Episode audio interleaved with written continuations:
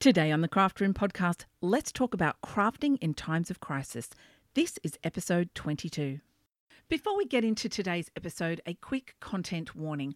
I will be mentioning the Australian bushfires, animal rescue carers, and people who've passed away, including angel babies. It's not a graphic discussion, it's more part of the narrative about how we can help people in distressing situations. And if these are sensitive topics for you, please take care of yourself when listening. Welcome to the Craft Room podcast. I'm your host, Dawn Lewis, professional crafter, craft teacher, and all round craft enthusiast. This podcast will help you get great value from your craft supplies and perhaps help you discover new techniques, ideas, and products to take your crafting to the next level. There is so much craft to talk about, so let's dive right in. Hello, welcome to the Craft Room podcast. I am so glad that you have decided to join me today for this very timely episode. And also, if this is your first time here in the Craft Room, a very special welcome to you because today we are talking about crafting in times of crisis. We crafters, we are really good at this. We have done it so many times before and we are doing it right now. Over the past few weeks, watching the craft community band together to make a very big difference to Australia's wildlife carers. I feel very proud to be a crafter and I've had a lot of thoughts and a lot of emotions and I thought that we could talk about ways that we can use our crafting superpowers for the greater good. Now, when someone is suffering, our friends, our family, our community, our country, our world at large, we feel as human beings like we wish there was something we could do. I mean, obviously, there's the go to response of making a monetary donation, but sometimes you can't. And then other times, look, even if you do make that donation, you can still feel like it's not enough. We wish that we personally could physically do something to help right now because when we have things going wrong around us, we just want feel like we should be doing something to fix it. And as crafters, I actually think we are really lucky and quite privileged because there is often something that we can do with our own two hands right now to help out. So I've put together a little list, and here are my top five ways that we as crafters can help in times of crisis. Number one, make physical items. Not every crisis is going to call on your crafting area of expertise, but sometimes it will. And in those moments, we can make physical items that can be used to help. Right now, let's talk Australian bushfires. If you have seen it on the news, if you live in Australia, you know Australia is on fire. The fires are fairly like not on my doorstep, but they're not far away. And honestly, I've forgotten what the sky looks like without smoke. We've had smoke in the air every day and ash falling for a month, at least a month. And there has been a call out for a lot of items to assist wildlife carers to provide urgent care for Australian birds and animals and reptiles that have been affected by the bushfires that are raging all around the country. There are so many things they need joey pouches, koala mittens, bat wraps, bird and rodent nests, blankets, possum boxes, so much more although the list is actually rather small, but the volume required is enormous. So, right now, if you can sew, knit, crochet, or do basic woodwork, you actually can make something on this list. Think back many years ago, there were big oil spills around Phillip Island here in Australia that affected the local penguin population. The call went out for people to knit penguin jumpers. And people did. It wasn't long before they had enough, in fact, too many penguin jumpers, and the needs of the carers had been met honestly, there are so many different charities that you can use your skills to support with a physical item that you have made. It doesn't always require a large scale crisis like the current bushfire emergencies, but there's often people having a personal crisis and you can make something that will help them out. So, this is a way that we really feel like we can be helping. Number two, donate from your stash. Perhaps you are in a phase of life like me where you are being pulled in 50 different directions with a to do list that feels like it will never be done. And as much as you really would like to be knitting penguin jumpers or sewing joey pouches, you just don't have the time. You might have the resources needed, like a great stash of fabric or yarn, but time is a commodity in scarce supply for you. In this instance, you can do something incredibly valuable by donating some of your stash to somebody else who does have the time. There are going to be people in your community in a different phase of life to you who may be retired, housebound between jobs, on vacation, stay at home mums. Lots of reasons why they will have the time, but maybe they don't have the physical materials. So you can donate your excess stash to the people who have excess time, and the two of you can partner together to create something that can be donated and used. Number three, teach. If teaching is your superpower, you know what? Even if it's not, you can teach those who want to help but don't know how. In one of the Facebook groups I belong to, there have been a number of posts from people who are teaching their friends, teaching in their community, teaching complete strangers or family members how to crochet a nest or sew a joey pouch or a bat wrap. People are getting together as families. Mum is sewing up bat wraps and the kids are stuffing the little pillow section.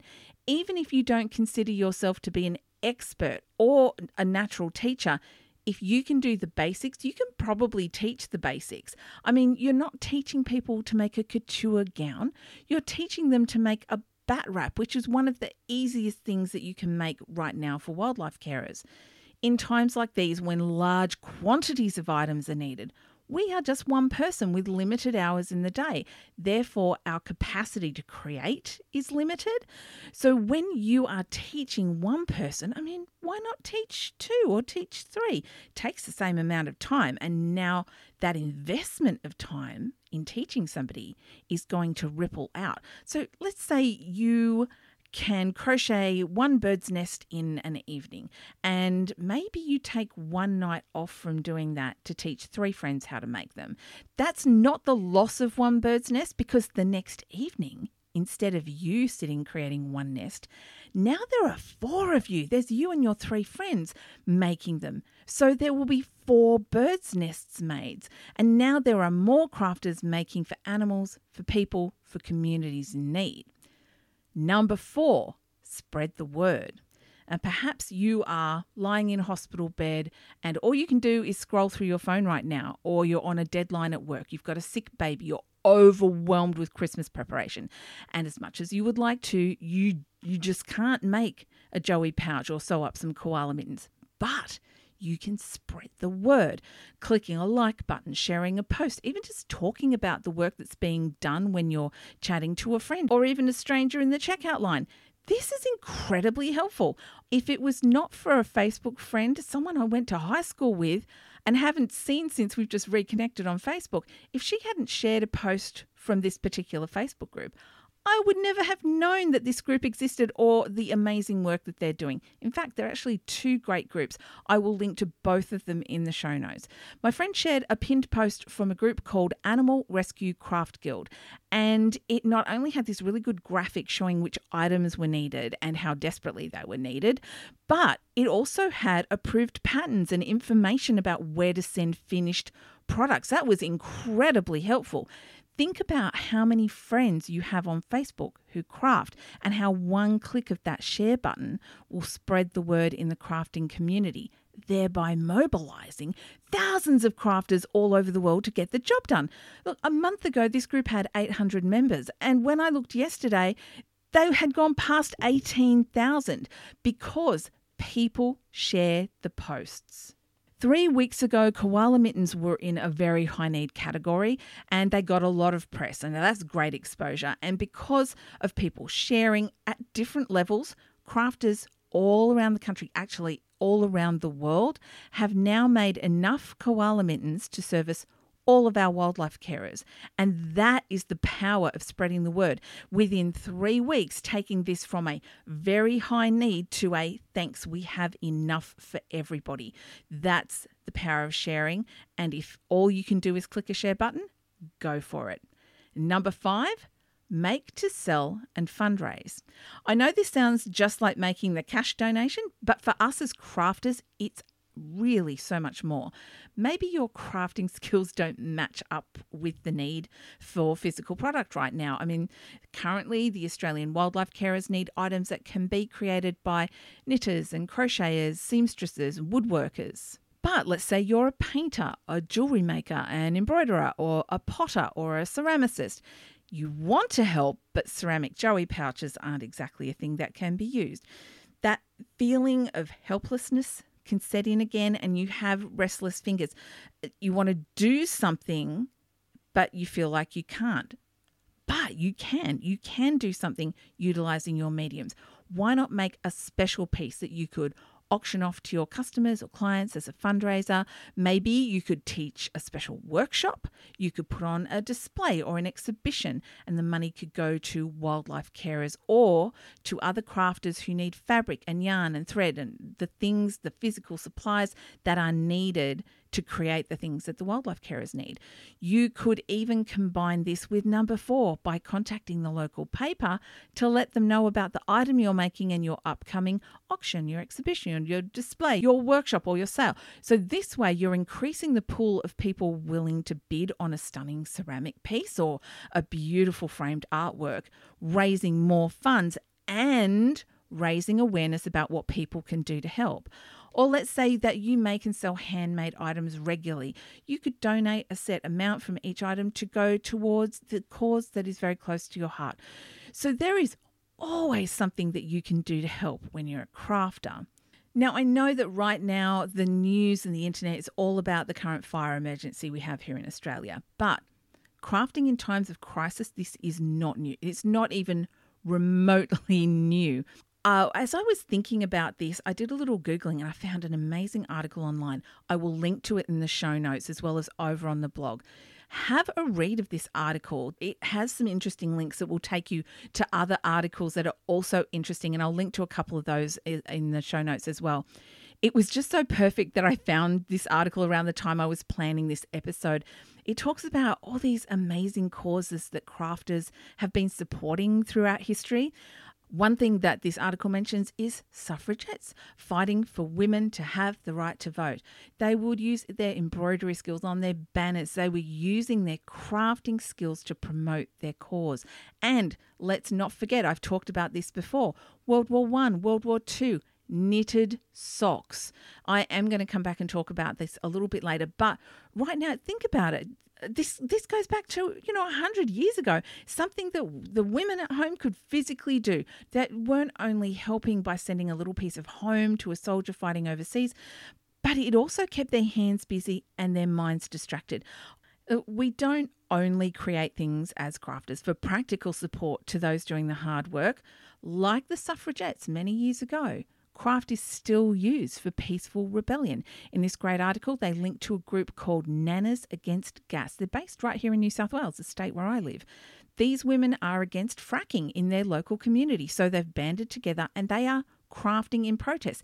They are using their knitting skills to be noticed and be heard, and they're getting a lot of press, and that gets a lot of attention. And getting attention for your cause is really helpful. And lest we all forget, in recent history, 2017, the infamous Pussy Hat, which was a knitting pattern, it was put out by the Women's Electoral Lobby, and in marches, uh, not only throughout America but across the world, there was a sea of pink knitted hats with kind of like pussycat ears on them.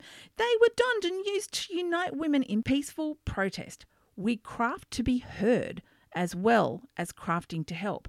We craft to feel better about what's going on and distract ourselves from it by keeping busy. Who would ever have imagined that craft could be such a powerful tool? We crafters are not to be underestimated. I'm just going to say that. When we think of crafting in a time of crisis, we may instantly think big, like bushfires or oil spills or floods or earthquakes or tsunamis. It could be a natural disaster, it could be a man made disaster, it could be international, it could be in our own country, it could be in our state, our community, or very personal and close to home. There's that feeling we have when these things happen, wishing we could help, because it, it really can make us feel very out of control and extremely helpless. And seeing it on the news and in social media, it can be all consuming, which is why what making something with our hands can make us feel like we're doing something and ease our mind at least a little bit. But it's not only these large scale crises that can make us feel this way. Sometimes it can be something quite personal. And we probably all know somebody who's been through a crisis of their own or been through one of our own and had that same feeling of helplessness. I mean, when you hear that a friend has experienced a death in the family, a serious diagnosis, lost their job, if they've been in an accident, one of the first reactions we have is to say, if there's anything I can do to help, please let me know. I say it a lot. And here's the thing we mean it, but people very rarely take us up on that. Occasionally they do. And when they do, you're not only able to help them, it's good for us as well because we feel like we're doing something to assist them in their hour of need.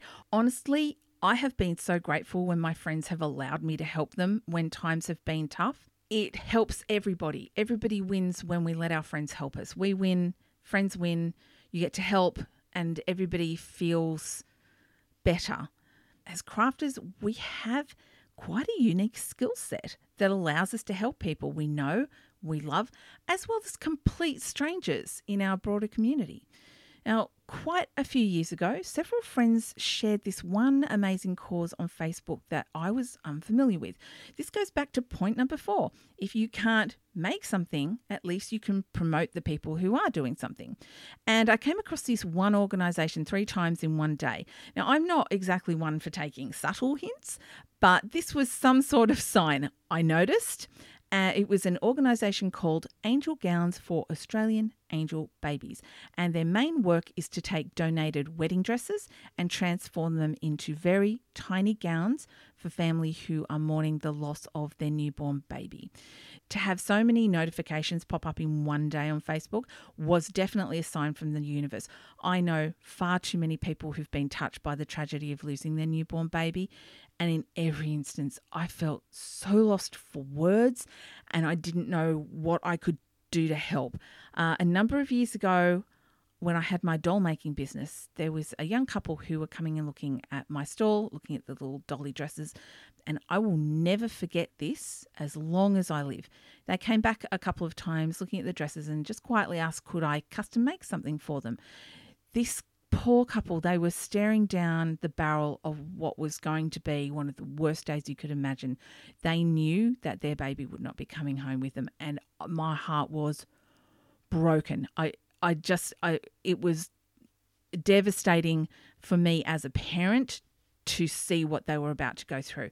Uh, one of my neighbours was at the same market, and um, she asked me what was wrong, and she she wanted to help too. She made a beautiful quilt and I was telling my mum about it and my mum wanted to help too. She knitted the softest tiniest little bonnet and jacket and booties for them. And this was this was our first impulse. Your first impulse when you know that something like this is going on is compassion and we wanted to turn our hands to something that we felt could help. Look, we knew we couldn't fix this and honestly it never felt like enough, but we were able to give those things to the people, this lovely young couple, they wanted to pay us and we absolutely refused because we just wanted them to think about themselves and look after themselves while they went through this. Uh, they did actually come back around to the markets about six months later to say thank you. And they let me know that they were very touched and it actually did help them. This is why when this Angel Gowns organisation popped up, I jumped on board because I knew that the work that they did was making a difference for families all over the country and I wanted to be a part of that. So I put in an inquiry. I ended up doing some volunteer work with them for about 18 months. Uh, I was at a point in my life where I had some time to volunteer. I was looking for something that was meaningful and honestly, I joined with the full intention I would be sewing and crocheting for this group. Turned out I was actually able to contribute a lot more. Look, I knew my craft skills would be useful, but I hadn't bargained on being able to use some of my other superpowers. So, when I first expressed my interest to volunteer, the paperwork was sent to me in a rather inefficient manner. Now, this is not a criticism, not at all, the girl who set this group up, she saw a need, she started an organization to do something about it and wasn't prepared for it to grow as quickly as it did. So I asked her, would she like a hand to streamline the volunteer paperwork and pretty much stepped into an admin role straight away. Uh, so I was able to use my Photoshop and touch typing and computer and admin superpowers to update paperwork. I did watermarking of photos for social media, and I was able to use my committee superpowers to serve as secretary on the board for a while. I've got got a background in secretarial and admin work. I love admin and paperwork, setting up systems and procedures. This is actually fun for me, yes. I know I'm weird, please don't judge me. Uh, later, I use my video superpowers to create training videos so our volunteers had answers to all of their questions in one easy to digest program. I did transform one wedding gown and I crocheted many blankets and hats and booties. It was always a privilege to create something with my hands that was needed, but it was also a privilege to be able to help streamline all of the paperwork so that it was easier to onboard new volunteers and get them making items faster. They never have enough volunteers. I will link to that organisation in the show notes and over on the blog as well. Look, there are so many organisations out there doing amazing work. And one another one that I have been involved with, not deeply involved with, but I know of them and I love supporting them, is Blanket Loves. They donate handmade quilts to children's hospitals. I'll link to their website in the show notes as well.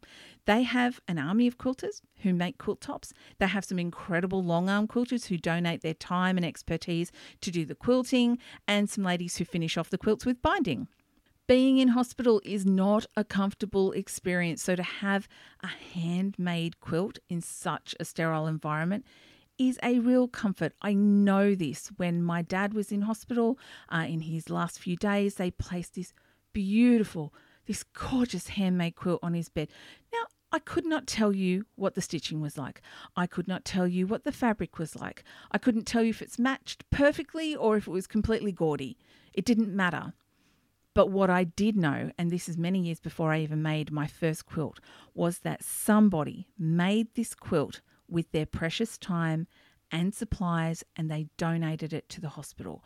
I know that my dad was warm and comfortable and that we were very appreciative of a piece of home being made available to us when he was in hospital this is another one of those things that I have never forgotten. And one day, when the time is once again on my side and my to do list is not quite as daunting, I look forward to creating some quilts for my local hospital because it made a difference and I know that it matters. These are just two of the organisations out there that are pairing those in need with those who craft. And us as crafters, we're looking for one that speaks to our heart. So, what I'll do in the show notes also is link to some resources, including a hub where there are a lot of charities listed for whom you can craft. These days, most organisations have some sort of social media presence. And one of the most efficient ways to get up to date information is to join the organisation's Facebook group. Currently, I am mostly monitoring two Facebook groups. There's the Animal Rescue Craft Guild and Rescue Craft Co., and I'll link to both of those in the show notes. When you join a Facebook group like these, there are a few things that's helpful to know so that you can be a good group member. When we first join a new group, our first instinct seriously is to ask questions. That's my first instinct anyway. But there are a couple of things that you need to do first. Number one check the pinned post. Where you find that post is going to vary. It depends if you're checking Facebook from your laptop or desktop computer, or whether you're using the Facebook app on your phone or your tablet. From your computer, when you click into the group, the pinned post is always at the top. From your phone, when you're using the Facebook app, you need to look in the announcements section, which is quite prominent at the top of the screen. The reason that it is front and center is because it's important and you need to read through it thoroughly and carefully because it probably answers the question that you're about to ask. So, for example, when I joined the Animal Rescue Craft Guild group, there was a pinned post by admin. It had the graphic of the items needed, showing how urgently they're needed, approved patterns, and information about where to send finished items. There are great tips that I hadn't thought of, like writing a note on the back of the parcel listing the contents. So, this helps when the people are sorting through all the mail. They can allocate the parcels accordingly without having to open it and interpret what's inside every single one. That is a huge time saver. These people are volunteering their time to distribute the handmade items being donated.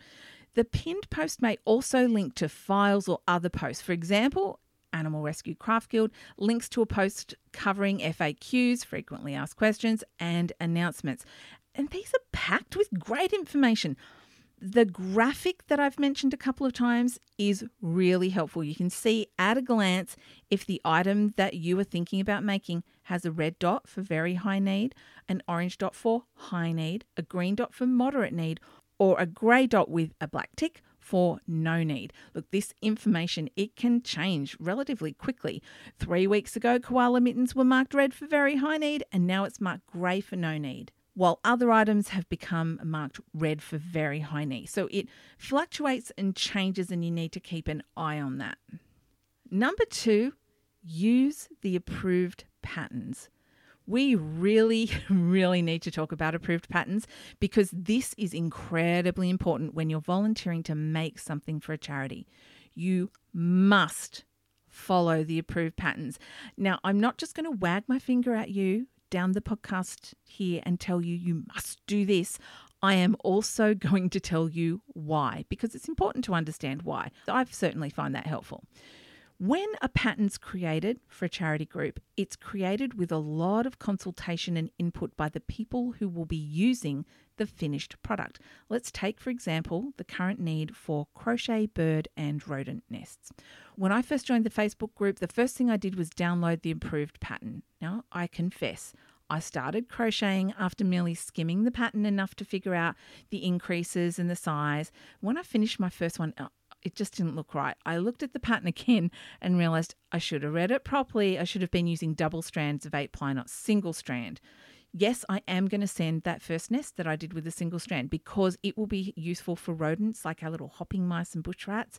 But in order to have nests for birds, they have to be a double strand of eight ply because they roll the tops down, and if the bird decides it's going to hop up and sit on the edge of its nest, a double strand of eight ply crocheted with a four and a half millimeter hook is going to be a much sturdier perch than something that is done with single ply. So, this is why it's important to use the approved pattern because it was designed with input from a person who actually cares for injured birds. They know the bird's behaviors and consequently what works and what doesn't work. This is something I saw a lot with our Angel Gowns volunteers and why we created a training program explaining why it was important to use the approved patterns and not alter the designs. I'm seeing it again now in the Facebook groups. People are posting one of their original creations asking if it's helpful, and it's probably making the group administrators want to tear their hair out, the poor things, because all they want for people to do is stick to the approved patterns because the wildlife carers know they work. Look, if the pattern asks for French seams, it's not because the admin are fancy and demanding couture joey pouches. It's so the seams hold up well to wriggling joeys with sharp claws and multiple washes so they can be used for as long as possible. When a pattern asks that corners be rounded, they are not trying to stifle your creative flair. It's for the comfort of the animals and practicality of the item at the request of actual wildlife carers. And when they say to stuff a bat wrap pillow firmly, it isn't the polyfill industry trying to make more sales. It's so those adorable baby bats feel secure and the wraps stand up to many, many washes. Bats are messy. They wash those things a lot. We crafters, we are obviously a very creative lot. And even though we're making functional items for a serious cause, we enjoy getting creative. We want to put our mark on each of these things to make it special. We love to create and design and believe that this thing that we've made is going to be helpful. But unless an actual animal rescue person who is caring for a bat or a bird, a koala, a joey, or an echidna tells me that this is what they need, I'm not making it. This is the time I need to put aside my creative ego and I will fulfill my need for creative expression by choosing fun colours, not tinkering with the pattern. When I worked for Angel Gowns, honestly, I learned so much from being involved behind the scenes. Some of it, I will admit, I wish I did not know. But even though the details were sometimes unpleasant, it really was helpful to understand why we had to stick to the approved patterns. When we are crafting in times of crisis, be the crisis large or small, we need to be quick, efficient, and create an item that is guaranteed to meet the needs of those who will be using them to care for those who need the help. Earlier, I mentioned knitted socks that were sent to soldiers in World War I and World War II. It was in World War II that various government departments began publishing approved patterns. Soldiers who received knitted socks from home during World War I would have provided some valuable feedback on the socks they received. Just imagine receiving some lovely hand knitted socks. Oh, this is wonderful. But they make your feet sweat, or there's lumpy bits that are irritating your skin, or even worse, creating injuries resulting in an infection as if you didn't have enough going on by being in the middle of a war already. So, when patterns were published for people to use for sock knitting in World War II, it was for a very good reason. I will link to that article in the show notes as well. It's a very interesting read, and there are some great photos of the uh, knitting books that were published back in the day. We want to make this thing, but when you're making pouches for injured wildlife, gowns for angel babies, knitted knockers for someone who's had a mastectomy, or chemo caps for cancer patients, you have to follow the rules. They're there for comfort, functionality, longevity, safety, so many reasons. So we're going to stick to those approved patterns because it is not about us, it's about them. And when you do stick to the approved pattern, what that does is ensure that every item that you invest your time and your resources into goes where it needs to go and it will be used effectively for a really long time. It is heartbreaking and frustrating for organizations to receive a package of things people have made without following the guidelines because they can't be used. So all that time and resources have been wasted. And now the organization has to figure out what to do with these things because they can't use them. And the time they spend figuring out what to do with them is time that they could be doing their jobs. So please trust me when I say if you are volunteering and they give you an approved pattern, you need to use it. When you do, those items you create, they are guaranteed to be used. And that's the goal, right? For our items to be used to help people feel better, for good to be done, and definitely for no harm to be done. So if you are feeling inspired now to create something to help right now for Australian bushfire animal care, you are not alone. There are people not only all around Australia, but all around the world who are feeling that need to use their crafting superpowers to help our gorgeous Australian wildlife. There are parcels being sent from the USA, from the Netherlands, from the UK, from Malaysia, from Finland. It's absolutely amazing. I it blows me away that I think it's just so wonderful that so many people want to help. But at the same time, it really doesn't surprise me because crafters are pretty amazing people. There is one last thing I would like to leave you with when it comes to these crafting Facebook groups, and I've seen it a lot lately. And we're going to talk about comparisonitis. There are literally thousands of people posting photos of items that they've made and are sending to hubs for distribution. Some people have the time and the resources and the energy to make a lot of items, which is amazing. Some people have limited time limited resources and limited energy and make fewer items. And I'm reading a lot that they're feeling sad or they're feeling inadequate because they aren't making as many Joey pouches as someone else. With so much love, I say, this needs to stop. Here is my ultimate word on that. If all you can make is one bird's nest, that's one more bird who's got somewhere cozy to rest and recover. That bird wouldn't be anywhere near as cozy in a shoebox. The carer will be delighted if they don't have to sacrifice their favourite hat to keep a bird safe and warm. Everyone is going to have different capabilities, different resources, different amounts of personal energy, different amounts of time that they can contribute to this. Every little piece helps. It really, really does. So if you're looking at these photos of people who've made 40 bat wraps and 23 joey pouches and all of these things, stop, admire their work, pat them on the back. They've done a great job. But it in no way diminishes what you are doing. They are going to be having very different circumstances from you. Perhaps they have been doing this so long they can sew these things pretty much in their sleep. You also don't know how long they've been working on it. Maybe a bunch of friends have gathered together and created this large collection as a group. You do you. Do what you can with what you have. Also, if you have tons of time on your hand but no resources and no funds to go buy them, there are some people sharing amazing finds and deals in the group.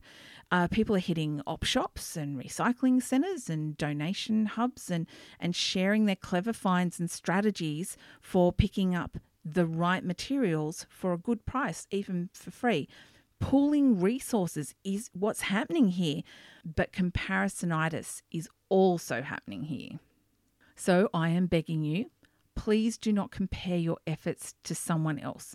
If, if you've made a lot of things, absolutely share it. If you've made two or three things, absolutely share it. I want to make more than I'm physically capable of doing right now. And yes, when I look at the people who are doing heaps, it makes me feel that little bit bad. And then I remember I can only do what I can do. My goal is to hit a dozen crochet nests before Christmas that I can put in the post to a hub afterwards or send directly to a carer. I think they need them badly in WA. So that's what I'm going to do. I'm going to do what I can because that's 12 nests that wouldn't exist if I didn't do them, right? So I'm going to say this again because it's important and we all need to remember and believe it. Don't compare your efforts to someone else.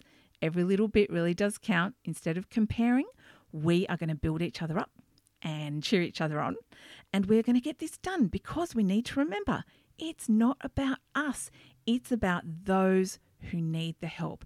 And what we are going to do as crafters is put on our superhero crafting capes and we are going to use our superpowers and we are going to help. We're going to make friends and we are going to make a difference in somebody's life.